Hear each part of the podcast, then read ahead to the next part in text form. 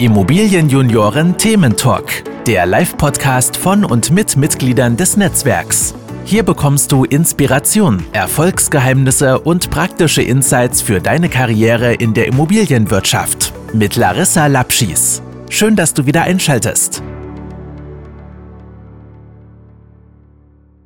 Herzlich willkommen zu einer neuen Podcast-Folge, die erste übrigens in 2022, äh, eine neue Podcast-Folge der Immobilienjunioren. Und wir starten im neuen Jahr gleich mit einem ja, spannenden Thema. Und zwar geht es darum, dass wir uns dem Thema Corporate Real Estate Management einmal nähern. Und dazu gab es ja meinerseits in 2021 ein ganz spannendes Treffen mit Matthias Kiefer. Matthias Kiefer ist auch heute hier zu Gast bei uns im Podcast, was er macht und wieso er sich mit Corporate Real Estate Management so gut auskennt. Darum wird es in den nächsten Minuten gehen. Matthias, ich freue mich, dass du da bist. Herzlich willkommen.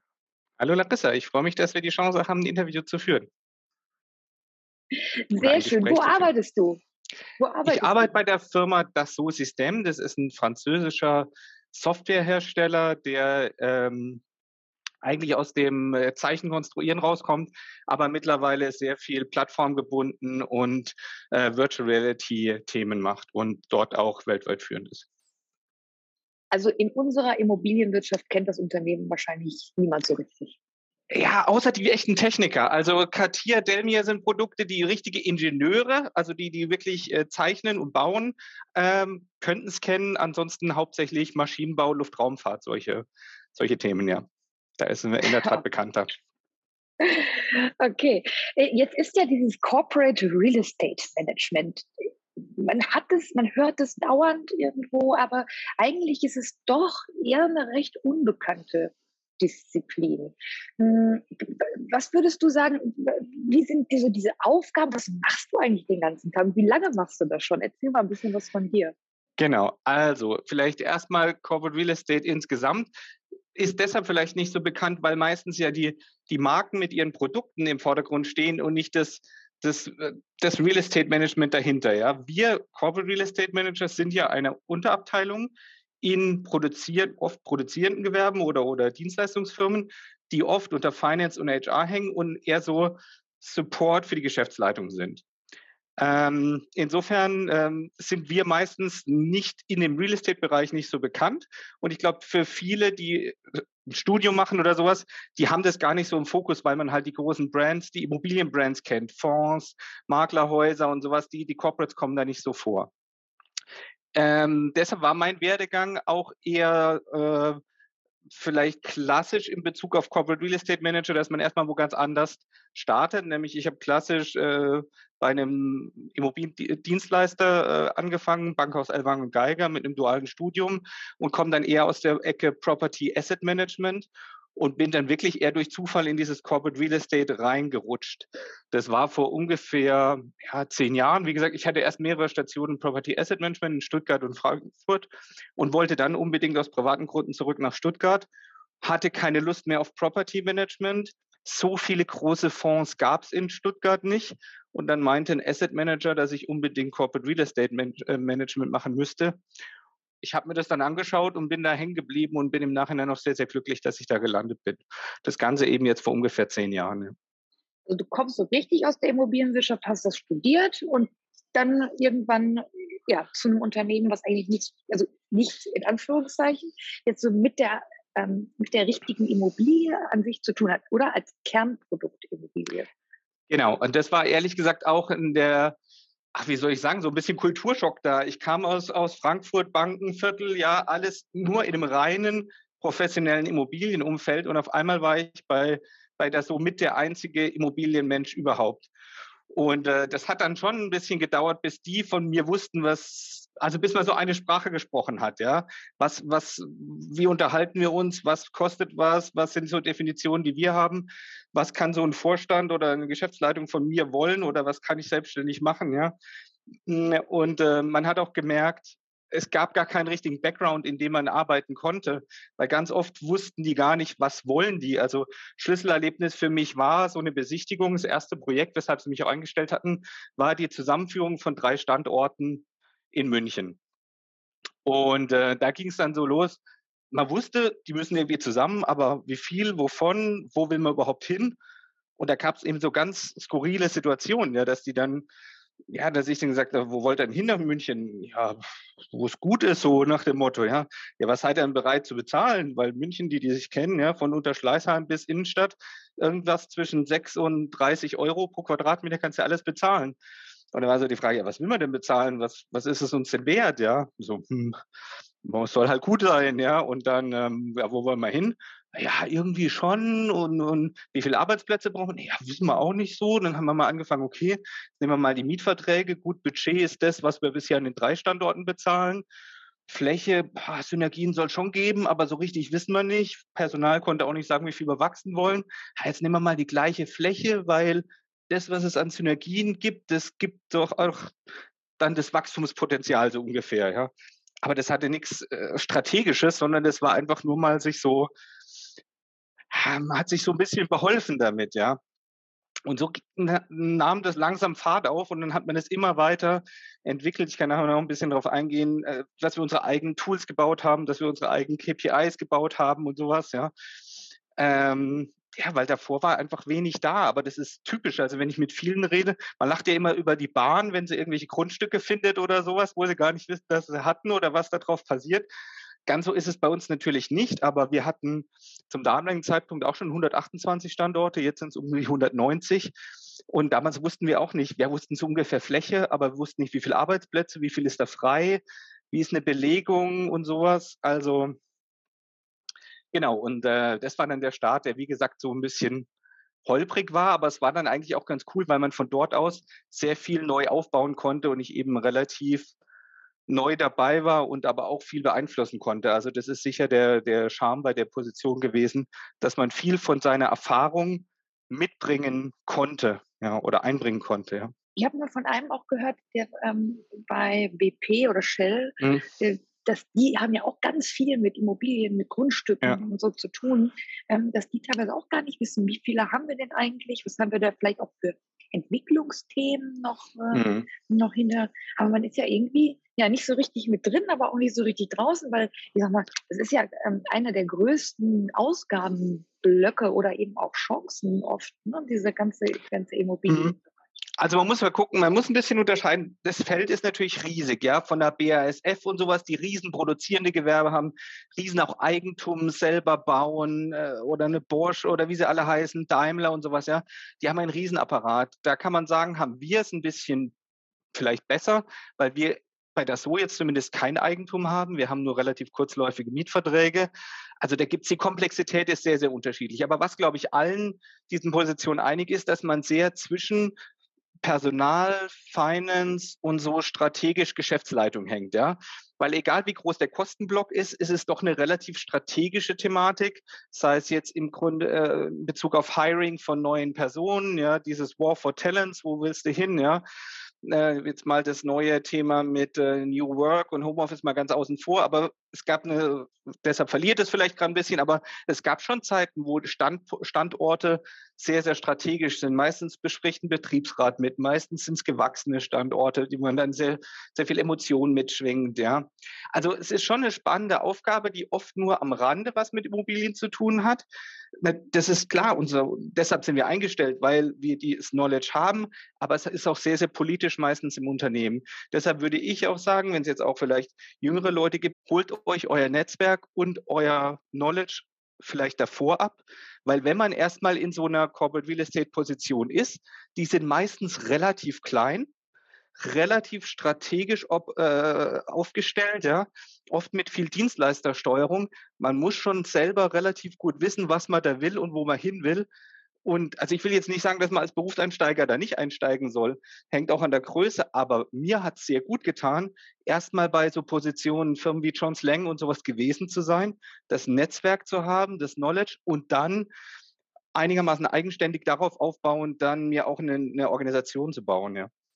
Mega Aspekt, ja klar. Weil dann fragt dich ja hinter der Vorstand, sag mal, Matthias, das ist jetzt deine Meinung zu diesem ganzen New Work und Homeoffice und äh, dauert das äh, jetzt länger? Ne? Also was sollen wir denn jetzt machen?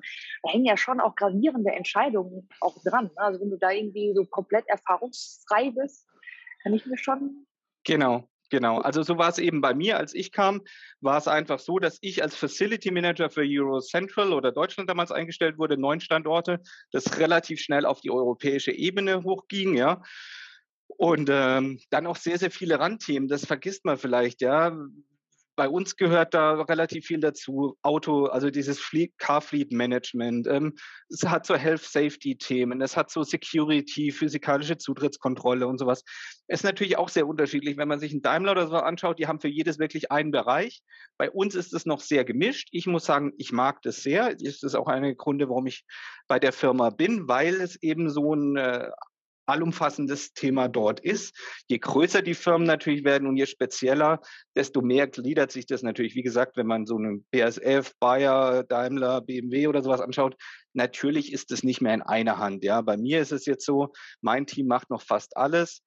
Aber ähm, auch da, wenn jetzt das so, wir haben im Moment 24.000 Mitarbeiter und wie gesagt in meinem Verantwortungsbereich ungefähr 90.000, äh, 90 Standorte, wir haben sehr ambitionierte Ziele zu wachsen. Wenn wir mal 50.000 Mitarbeiter sein sollten, wird man das natürlich auch immer weiter aufsplitten. Ja, wir merken auch, dass wir uns immer mehr spezialisieren müssen. Wir hatten jetzt dieses Jahr zum Beispiel auch das Thema ISO 50001 Energiemanagement. Ja, da kommst du mit gutem Willen schon noch irgendwie weiter und du kannst es organisieren.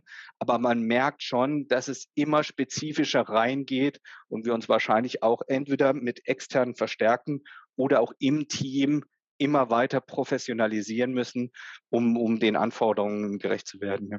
Das würde mich mal interessieren, wie läuft das denn? Also egal, was mit Immobilien irgendwie reinflattert, das landet dann bei dir eben E-Mail-Postfach und sind wir so auf den Schreibtisch. Weiß man da sofort, ach, das ist Matthias, der kriegt das also einigermaßen, ähm, bei manchen schon, ja.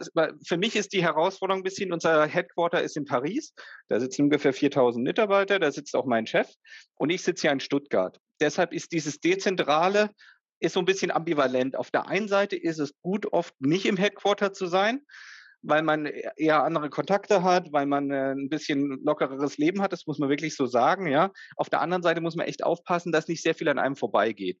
Deshalb ist es so ein bisschen ambivalent, deshalb äh, läuft auch viel bei meinem Chef auf und da muss man einfach gucken, dass man in die richtigen Themen reinkommt. Aber dadurch, dass ich so lange dabei bin und die ganze Abteilung aufgebaut habe, habe ich eigentlich in die, also wir sind in Geos organisiert. EMEA ist ja der Gesamtbereich und dann gibt es halt Geo North, das ist so äh, UK, Skandinavien, Benelux und sowas. Und in die lokalen ähm, Geschäftsleitungen haben wir eigentlich einen sehr, sehr guten Draht. Und ich habe mittlerweile in jeder dieser Bereiche dann auch einen Teamleiter, der dann die lokalen Sachen abfängt. Deshalb geht es eigentlich schon ganz gut, ja.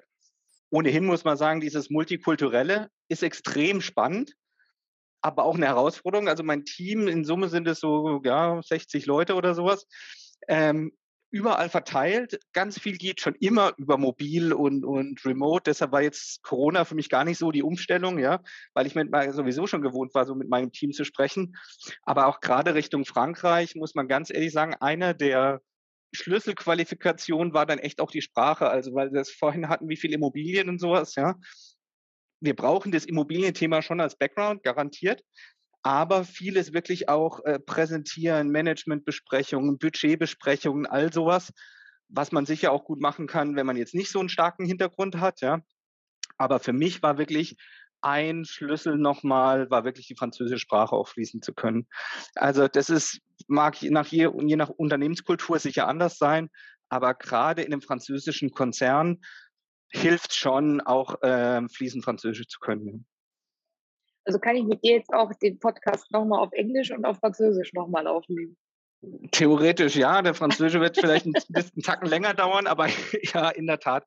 Nein, also schriftlich ist Französisch noch schwierig, aber äh, solche Gespräche und sowas ähm, war definitiv so, weil ähm, es bei uns in Frankreich im Konzern doch immer noch Kollegen gibt, die zwar wichtig sind für uns im Konzern, aber äh, aufgrund des Alters oder sonst wie äh, einfach nicht fließend Englisch sprechen oder sich so unwohl fühlen, dass dann einfach keine Kommunikation zustande kommen würde. Ich habe ja mal gehört, dass sich äh, tatsächlich teilweise Studierende der Immobilienwirtschaft mit dem Immobilienjunioren-Podcast auf Prüfungen vorbereiten. Wenn jetzt jemand gerade Corporate Real Estate in seinen Vorlesungen hat, ja. Hm, so mal so ein bisschen so von bis, was sind Aufgaben, die da auf dein Team und auf dich irgendwie immer so zukommen? Starten wir mal mit den klassischsten Themen.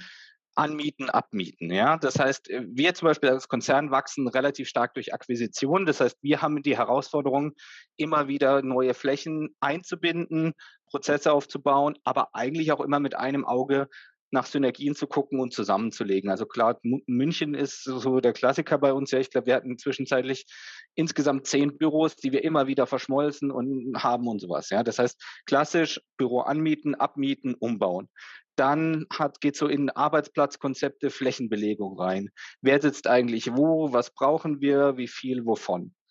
Dann ganz klar alles, was mit Betrieb, also das heißt Rezeption, technische Wartung. Klar, in einem Bürobetrieb ist es jetzt nicht so weiter wild. Ja, ich meine, da hat man ein bisschen Reinigung, man hat vielleicht ein paar Serverräume, die man betreuen muss.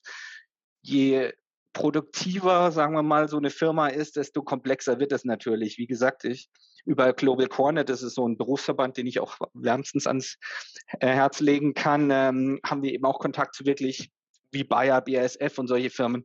Da macht natürlich der operative Betrieb ein ganz anderes Ding aus, ja, wenn man Chemieproduktion hat mit Werksfeuerwehr und was weiß ich was, ja, da sind wir als IT Programmierer, Dienstleister natürlich relativ easy unterwegs, ja.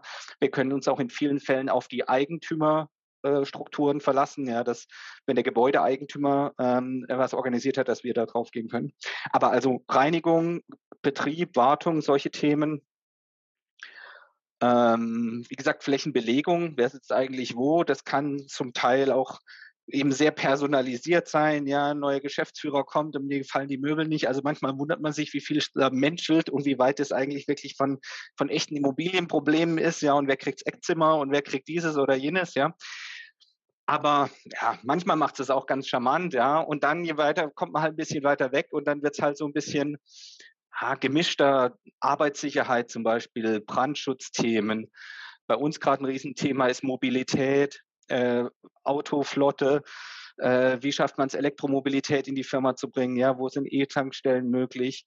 Äh, was für eine Policy hat man überhaupt? Was für Firmenwagen äh, macht man oder darf man kaufen? Ja, wir steigen jetzt gerade von Diesel auf Elektrohybrid um ist auch ein Riesenthema für uns, ja. Nicht, erstens, weil es technisch auch gar nicht so leicht ist umzusetzen. Ja, jeder redet davon, aber wenn man dann beim Eigentümer mal anklopft, wie viele äh, Elektroladestationen da wirklich machbar sind, dann ist auf einmal äh, die Welt ein bisschen schwarz-weißer und sehr viel kleiner, als das vielleicht der politische Wille gerade ist, ja. Dann hängen viele Leute sehr stark auch an, an ja, wie soll man sagen, Statussymbolen, sagen wir es mal ganz offen, ja, ein 5er BMW oder was weiß ich, ist halt für viele dann doch noch äh, das Thema, das merken wir auch gerade, wir haben eine sehr heterogene Mischung von, von äh, Mitarbeitern, ja, wir haben damals, äh, vor zehn Jahren wurde, oder noch davor wurde unsere Software ausschließlich über IBM-Mitarbeiter vertrieben. Also man konnte unsere Software nur zusammen mit einem IBM-Rechner kaufen oder überwiegend war das so organisiert. Und dann haben wir irgendwann gemerkt, das limitiert uns und haben den IBM-Vertrieb übernommen. Diese Kollegen sind wahnsinnig nett, aber haben einen ganz anderen Status hinsichtlich Einzelbüro, hinsichtlich Fahrzeuge. Also wir haben einen, großen Bereich von wirklich guten Managern, die aber 50 und älter sind, die einfach mit einem anderen Mindset ins Berufsleben gestartet sind, wie vielleicht jetzt irgendwelche junge, hippe äh, Programmierer, die in München, Schwabing wohnen und jetzt gerade 28 sind, Studium fertig und sagen, naja, ich mache das mal so ein bisschen projektbezogen. Mir ist lieber, ich kann irgendwo in der Welt arbeiten, ich brauche kein Einzelbüro, ich brauche keinen Firmenwagen, äh, ich will mobil sein, ich will Sabbatical machen und sowas, ja. Die sind alle mit mir hier im Coworking Space. ja, nein, aber du weißt, was ich meine, ja. Also ja. Äh, wir haben echt ein bisschen die Diskrepanz. Wir müssen, wir haben eine, eine volle Bandbreite von Leuten, von äh, R&D, also Softwareentwicklern, die möglichst ruhig, dunkel, still vor drei Monitoren sitzen und was weiß ich was, ja zu irgendwelchen jungen, hippen Webdesignern, keine Ahnung was, ja, aber da allen gerecht zu werden, genauso mit den Autos, der eine will seinen hippen Tesla, der andere will seinen am liebsten V8 mit keine Ahnung was. Ja, also du, merkst, dass an ganz vielen Ecken menschelst da halt ganz schön. Und das auf irgendeinen Nenner zu bringen, den du auch in eine Policy, in eine, in eine umsetzbare Richtlinie bringst, womit du dann auch arbeiten kannst und irgendwie alle, alle nach vorne bringst, das ist manchmal echt ein bisschen schwierig. Ja? Das glaube ich. Und vor allen Dingen sich auch noch in so vielen Themen auch noch ne? so ein bisschen weitsichtig halt auch zu agieren.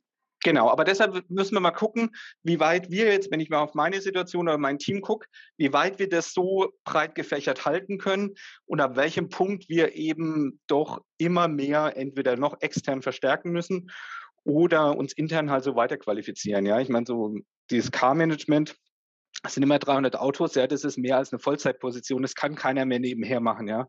Bei anderen Themen müssen wir es eben einfach schauen, ja. Gerade das Thema Nachhaltigkeit. Ich glaube, mhm. da kommt natürlich jetzt auch viele große Unternehmen. Ähm, was, so wie informierst du dich eigentlich? Gehst du auf Veranstaltungen, Netzwerk? Wie, was, was siehst du da zu Rate? Ähm, ja, vieles. Also vielleicht Nachhaltigkeit muss man nochmal trennen. Einmal Gebäude, ja. Also wir haben zum Beispiel auch uns selber eine Policy geschrieben, wo wir sagen, wir wollen nur noch ein zertifizierte Gebäude und sowas. Das hat im Prinzip schon mit meinen beiden zwei Studiengängen angefangen, damals äh, DRBW und Immobilienökonom. Aber ich muss sagen, damals, das war ja 2001, da war das mehr noch so ein Schlagwort als eine Umsetzung. Damals gab es kaum Zertifizierung und sowas. Global Cornet ist garantiert eine, eine gute Plattform dafür ja, eigentlich über diese Branchenverbände, RICS, äh, solche Themen, auch mal auf der Expo, äh, klar, Immobilienunion, wenn ein Thema dazu ist, will ich auch gar nicht sagen, warum nicht. Gell? Ich meine, viele, die da wesentlich jünger sind wie ich, heißt ja aber nicht, dass die in dem Bereich nicht viel näher an der, wie soll man sagen, viel aktueller, äh, viel, viel aktuelleren Stand haben, weil sie natürlich ganz andere einen professionellen Background haben und sowas, ja, und da viel näher dran sind, ja. Also es gab auch zum Beispiel in der, in der Zeit, das mit Clubhouse ist ja wieder so ein bisschen abgeebbt, aber auch da gab es in der Zeit, als das so im Hype war, echt viele gute Diskussionen. Das war jetzt nicht immer hundertprozentig mein, mein Ding, ja, aber es war eine interessante Plattform, gewissen Diskussionen mal zu folgen und mal für sich zu gucken, wie weit man das da runterbrechen kann, ja. Was wir auch sagen. Äh, ja. Du bist also quasi der Netzwerker unter den Corporate Real Estate Managern. Auch sagen wir mal, mir, mir macht es sehr viel Spaß, nachdem ich sonst beruflich sehr in diesem, äh, in meiner Firma drin hänge, in der Freizeit oder so übergreifend, dann da ein bisschen die Fühler auszustrecken. Äh, das schon ganz offen vielleicht nochmal zu deiner Ausgangsfrage, woher kommt es? Viele Sachen ähm, sind aber auch gesetzlich vorgegeben. Also wir müssen zum Beispiel so einen Sustainability Report erstellen, wo sämtliche Verbräuche, selbst Wasser, Papier und alles ähm, äh, kommuniziert werden müssen. Das ist ein Teil des Jahresabschlusses, den das so machen muss.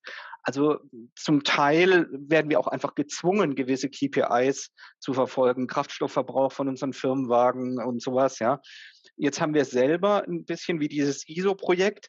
Ganz ehrlich, die die Kunden fragen es nach, dadurch, dass sehr viele Kunden, die Automobilkonzerne und sowas selber da einen Druck haben, kriegen wir immer öfter auch Fragebögen, wo drin steht, äh, wie macht ihr eigentlich das? Oder könnt ihr uns bestätigen, dass ihr das und das so handhabt oder sowas? Genauso mit dieser ISO. Wir machen das schon auch für uns, aber man muss auch sagen, es ist auch ein bisschen ein Marketingthema da wir sehr viele Produkte entwickeln, die nachhaltig gelten und wir selber uns in der, ja, und das schon sehr auf die Fahnen geschrieben haben, ist es jetzt auch, wir wollen zertifiziert dokumentieren, dass wir nicht nur drüber reden, sondern auch was machen. Also es gibt mehrere Aspekte im Prinzip. Manches sind wirklich gesetzliche Vorgaben, manches ist intern durchaus so ein bisschen Marketing getrieben, aber trotzdem noch ernsthaft betrieben und manches kommt dann wirklich so von außen. Und wir gucken auch immer näher nach KPIs, dass wir mal überlegen, wie viele, und wir haben uns auch Dashboards gebaut, wo wir jetzt Energieverbräuche gegen, äh, die Standorte gegeneinander vergleichen können und messen können. Wir haben jetzt zum Beispiel auch neue Stromzähler verbaut, so intelligente, die den Stromverbrauch aufsplitten können nach Verbraucher. Das heißt, auch da können wir sehen, was passiert eigentlich an den Wochenenden, was passiert nachts. Ähm, solche Themen ist auch ein bisschen kostengetrieben, aber es ist auch wirklich Interesse halber, den CO2-Footprint äh, nach unten zu bringen. Und wir haben halt einfach gemerkt, mit dieser jährlichen Stromrechnung oder monatlichen kommen wir nicht weiter. Deshalb haben wir uns wirklich auch jetzt in, in Technologie investiert, äh, um viel, viel dezidierter äh, uns das anschauen zu können. Cool, auch wieder ein ganz neues Thema. Wahnsinnig, wie breit dieses Aufgabenspektrum ist und wie viel du ja auch an neuen Ideen mit reinbringen kannst. Also sehr cool. Klar. Weil ich war nämlich mal, ich war auf einer ganz merkwürdigen Veranstaltung mal eingeladen. Das war auch eine Corporate Real Estate Veranstaltung, ein Abendevent. Also das war ja schon eine ganz andere Stimmung, als man das eigentlich so aus der Branche kennt. Ne? Das war jetzt nicht so offen, aufgeschlossen und ah, neue Leute kennenlernen, sondern das war eher so, hm, hm, was soll ich denn jetzt eigentlich hier? Ne? Das war schon interessant. Ja, so, ich glaube, es ist schon ein anderer Menschenschlag. Also jetzt ohne unsere, unsere Vertriebler und Makler und sowas, die sind schon cool, aber die sind es natürlich auch gewohnt, auf Leute zuzugehen und zu verkaufen und zu machen und sich da zu präsentieren viele von uns Corporates sind halt entweder so Eigengewächse und sind halt eher gewohnt. Also ich glaube, wenn man sich länger in dem Kreis aufhält, dann kennt man sich auch und ist auch relativ offen. Aber es ist natürlich keine so eine Branche, die sich so so selbst darstellt und die Corporate Real Estate Managers sind in der Regel keine ausgewiesenen Makler oder Vermarkter im üblichen Sinne, weder für sich selber noch für, für das Produkt. Ja. Deshalb kann ich mir schon vorstellen, so ein bisschen wie vielleicht, wenn man es erstmal bei die Expo läuft und wundert sich, dass man da eigentlich gar nicht viel sieht, außer ein Haufen Menschen im Anzug, die sich unterhalten. Ja. Wenn jemand denkt, oh, ich gucke so eine Ausstellung wie so eine IAA, das sind tolle Autos oder sowas, ja, da steht schon ab und zu so ein Häuschen, aber um was anzugucken, brauche ich ja nicht auf die Expo. Und so ähnlich ist es auch mit den Corporate Real Estate Themen, ja. Die, die sich kennen, die können auch gut diskutieren, aber ich glaube, wenn man da erst neu dazukommt, muss man sich erstmal einfinden. Manche Unternehmensnamen sagen einem auch gar nicht so viel, irgendwelche Energieversorger oder irgend sowas, ja. Also insofern, manchmal ist es auch echt spannend und das, ich kann deinen Eindruck äh, nachvollziehen. Als ich eben das erste Mal in diese Gruppen reingekommen bin, dann ist es schon ein bisschen ja, Family, also so ein bisschen geschlossenere Veranstaltung. Oder es fühlt sich zumindest so an, ja ich finde das cool, weil du hast damit nochmal so eine, ein, so eine Lücke nochmal geschlossen. Wir sagen ja immer, in der Immobilienwirtschaft ist für jeden was dabei. Das ist nochmal ein entscheidender Hinweis gewesen von mir. Cool. Mit Sicherheit. Also jemand, der sich vielleicht jetzt nicht so vertriebsstark sieht, natürlich, wir müssen es auch verkaufen, wir müssen es vom Vorstand verkaufen, aber wir müssen nicht im Sinne von Maklerei verkaufen. Ja, wir müssen niemandem eine Fläche anpreisen. Wir müssen unsere Ideen und Konzepte umsetzen und müssen sie auch so verkaufen, dass unsere Zielgruppe es versteht, weil unsere Zielgruppe sind ja nicht andere Immobilienleute, sondern unsere Zielgruppe ist ja ein Betriebsrat, unsere Zielgruppe ist ja eine Personalabteilung, eine Finance-Abteilung, ja. Das heißt, sind auch oft ganz andere Argumente, ja. Äh, da geht es nicht höher, größer, schöner, sondern ich muss verkaufen, warum jetzt, wenn wir umziehen, äh, das Ding fünf oder zehn Prozent teurer ist statt fünf oder zehn Prozent billiger oder wenn es zehn Prozent billiger ist, Finance, warum es nicht 15 ist, ja, oder oder was da sonst die Argumente sind, die jetzt vielleicht am Markt gar nicht so zählen. Also wir haben da auch oft Enttäuschung ist nicht, aber man muss manchmal lernen, was für die Leute zählt. Die wollen einen Parkplatz in der Nähe haben, ja, oder ein Erlebnis war zum Beispiel in Krakau, da sind wir umgezogen von wirklich einem total runtergekommenen Büro. Da sind zum Teil, da hat so Wassereinbruch gehabt, dass die äh, Deckenplatten runtergekommen sind. In wirklich brandneues Gebäude, Lead Gold zertifiziert, alles super. Aber die Fenster konnten man nicht aufmachen. Ein riesen Geschrei bei den Mitarbeitern, die hatten voll Fläche, neue, wirklich das beste, schickste, was es in, in Polen zu dem Zeitpunkt auf dem Markt gab. Aber eine riesen Diskussion, äh, wie machen wir jetzt die Fenster auf? Und ab einem gewissen äh, Level, das du sicher auch wissen, ja, wenn, wenn die Gebäude zertifiziert sind, gewisse Energieeffizienten schafft man einfach nur, wenn nicht mehr jeder sein Fenster aufreißen kann, wie er will, sondern über eine gut gesteuerte und eingestellte Lüftungsklimaanlage, ja. Also da merkt man dann auch manchmal, wir müssen unseren Leuten das so verkaufen mit den Argumenten, die wir brauchen können und nicht vielleicht das, was im reinen Immobilienmarkt oder im Immobilienmarketing so, so gut ist. Ja, ich meine, die tollste Innenstadtfläche, wenn keiner hinkommt oder wir keine Parkplätze haben, in vielen Ländern ist es echt ein K.O.-Kriterium. Da gehen die Leute lieber in ihren Businesspark raus, wenn jeder hinfahren kann. Hat das oft den größeren Stellenwert als jetzt die, die große Zentralität oder sowas. Du sprachst von ähm, Marketing.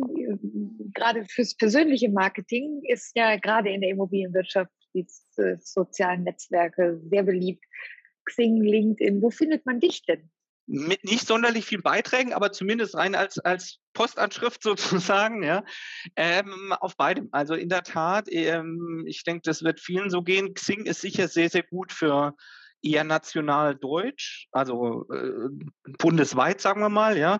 Ich glaube, für jeder und Corporate Real Estate ist sehr oft sehr international, ist wahrscheinlich auf LinkedIn langfristig doch besser aufgehoben, weil es halt international doch die größere Verbreitung hat, denke ich mal. Also insofern äh, hält sich bei mir ein bisschen die Waage mit so alten äh, Bekanntschaften, Studienfreunden passt Xing noch ganz gut. Ansonsten LinkedIn auf jeden Fall und ähm, ich weiß auch nicht, ob man das nachher noch irgendwie sagen kann oder so. Sonst, wenn Fragen oder sowas sind, auch gerne gerne direkt. Ähm, aber in der Tat, ich muss nur sagen, ich bin nicht der aktiveste Nutzer. Also ich, ich man findet mich, aber ich habe noch nicht, äh, noch nicht viel Eigen-Content dort, ähm, muss ich auch ganz ehrlich sagen. Da gibt es vielleicht dann doch auch noch Leute, die da engagierter sind oder sich da mehr produzieren. Du hast jetzt schon einen hervorragenden Content und zwar einen ganz tollen Podcast. Vielen, vielen Dank, äh, Matthias. Sehr, sehr schön. Hat mir großen Spaß gemacht mit dir ähm, zu sprechen. Wie sieht's aus? Du bist im Homeoffice auch gerade oder wo bist du im Moment? Ich bin im Moment wieder im Homeoffice, genau. Ich war im Prinzip mehr oder weniger seit März letzten Jahres. Dann über den Sommer hm, konnte ich Gott sei Dank wieder ein bisschen reisen, ein paar Standorte besichtigen und eben diese Audits für dieses äh, ISO 50001 äh, für diese Zertifizierung machen. Jetzt sieht es im Moment wieder so aus, wie wenn ich wahrscheinlich bis gegen Ostern erstmal wieder im Homeoffice bin hat, ich glaube, die Diskussion hat ja jeder ein bisschen, das hat sein Für und Wider. Ich konnte es mir recht gut einteilen und mich gut einrichten. Da mein Team sowieso nicht in Stuttgart sitzt oder ein ganz kleiner Teil davon, ist es okay für mich auch. Aber ich freue mich natürlich schon auch wieder, andere Kollegen zu sehen, andere Standorte zu sehen. Deshalb macht man ja auch den Job äh, und nicht nur, um sich da zu Hause einzuigeln und von dort aus irgendwelche E-Mails rauszuschicken, ja. Und hoffentlich bist du auch bei einem der nächsten Events der Immobilienjunioren in Stuttgart mit dabei, wenn ich hier irgendwann nochmal runterkomme von der Insel Zypern. Ja. Mir gefällt sie zwar sehr gut, aber wenn die Veranstaltungen wieder losgehen, dann bin ich natürlich auch wieder in Deutschland. Perfekt, würde mich ja, freuen, also, ja. Dankeschön, Matthias. Sehr schöne Einblicke. Man findet dich bei Xing und bei LinkedIn und ansonsten E-Mail-Adresse linke ich auch noch oder gibt es bei mir auf Nachfrage auch herzlich gerne. Super. Danke Vielen dir. Dank. Grüße. Hat mich gefreut. Stuttgart. Danke. Ciao.